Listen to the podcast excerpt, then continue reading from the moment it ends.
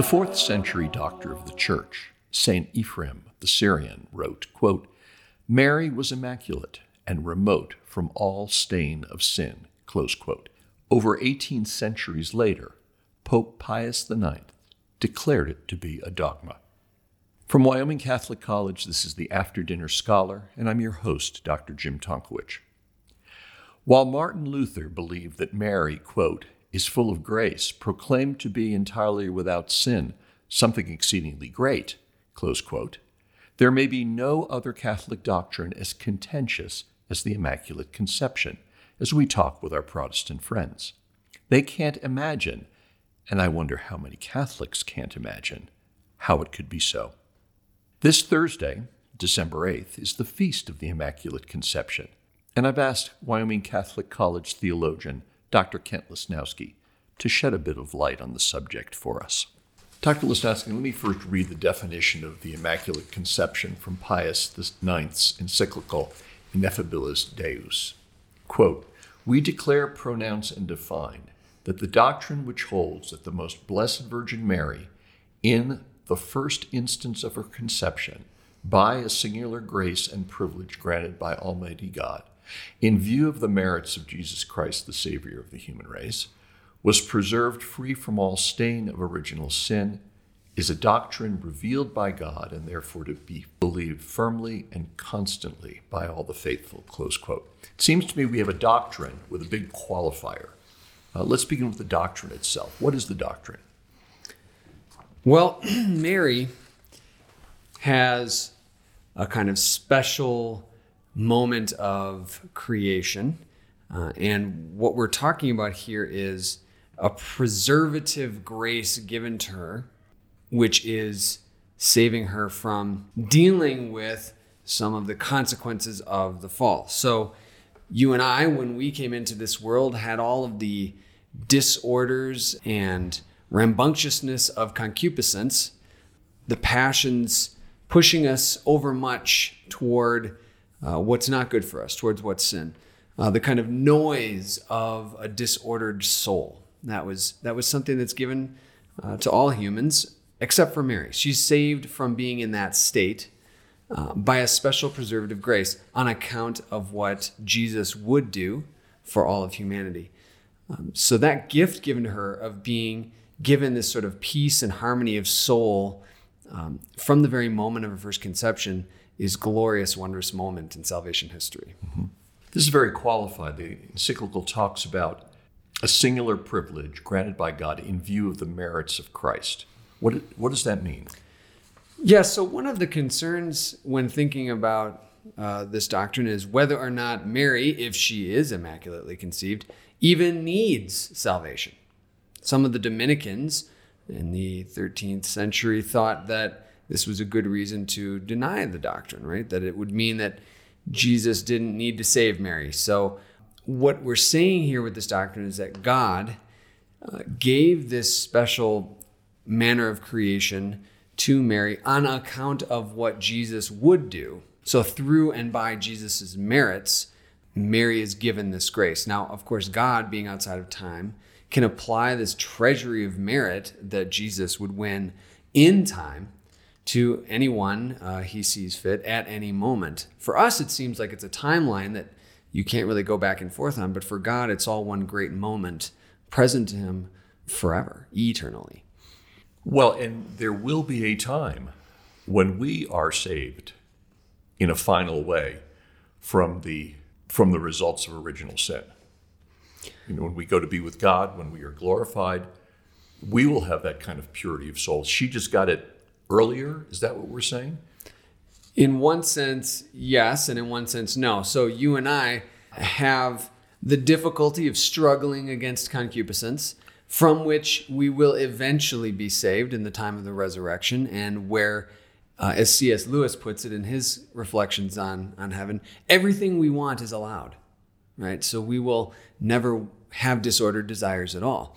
Mary, however, never had to be saved from the position of having sinned like you and I are, right? She didn't have to deal with the same type of uh, disorderliness in her soul, nor did she have to repent, as you and I do, of the sins that we have and be saved from them. So she was saved, but she was saved by an act of preservation, whereas you and I are saved by an act of more strict redemption from the sin. Mm-hmm.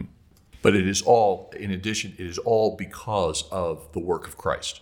Absolutely. Without Christ, uh, we could not have an immaculately conceived Mary. There would, it would make no sense, actually. Now, Pius the Ninth declared the doctrine of the Immaculate Conception, said this is, this was the first use of uh, the Pope speaking ex cathedra, infallibly, is that correct? This doctrine of speaking infallibly had been explicitly explicitly stated in the First Vatican Council, which actually happens um, just after this. So the, yeah, you might say this is the first use of something that's expressed in a council officially a little bit later. Yeah, mm-hmm. it's a, it's a kind of monumental moment in history.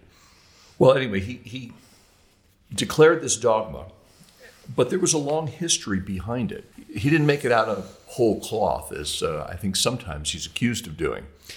Sure, no, not by any means. Uh, this doctrine of the Immaculate Conception is as old as Christianity. Uh, you know, you have the witness uh, witnesses of the non-biblical early second century um, gospel accounts, uh, Gospel of James, uh, Pseudepigrapha of James, which gives accounts about Mary's uh, conception and birth. We have Irenaeus, we have uh, Justin Martyr, we have C- Cyril of Jerusalem, we have Ephrem the Syrian, all attesting in the patristic age to the immaculate um, nature of Mary, her freedom from sin. And then the patristic era goes on in beautiful artistic way, describing Mary as the ark of the covenant, right? The the temple, the new Eve, all of these phrases that suggest, even without saying exactly, the doctrine of the Immaculate Conception. By the time you get to the seventh and eighth century, you have uh, the feast being celebrated in the East, and then it moves to the West and becomes, by the medieval era, a holy day of obligation in the West, and it's brought to England in the eleventh century. So long history there. Trent affirms this doctrine, and um, beyond then, uh, it keeps getting more and more attention until finally in the nineteenth century,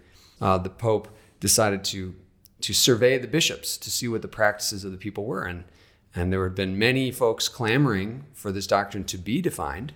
And it's not as if the Pope decided to do this of his own volition. It's that he was responding to the faithful. And so the bishops uh, replied to his letter of eighteen forty-nine, saying the faithful deeply desired this doctrine to be defined. And so uh, he did.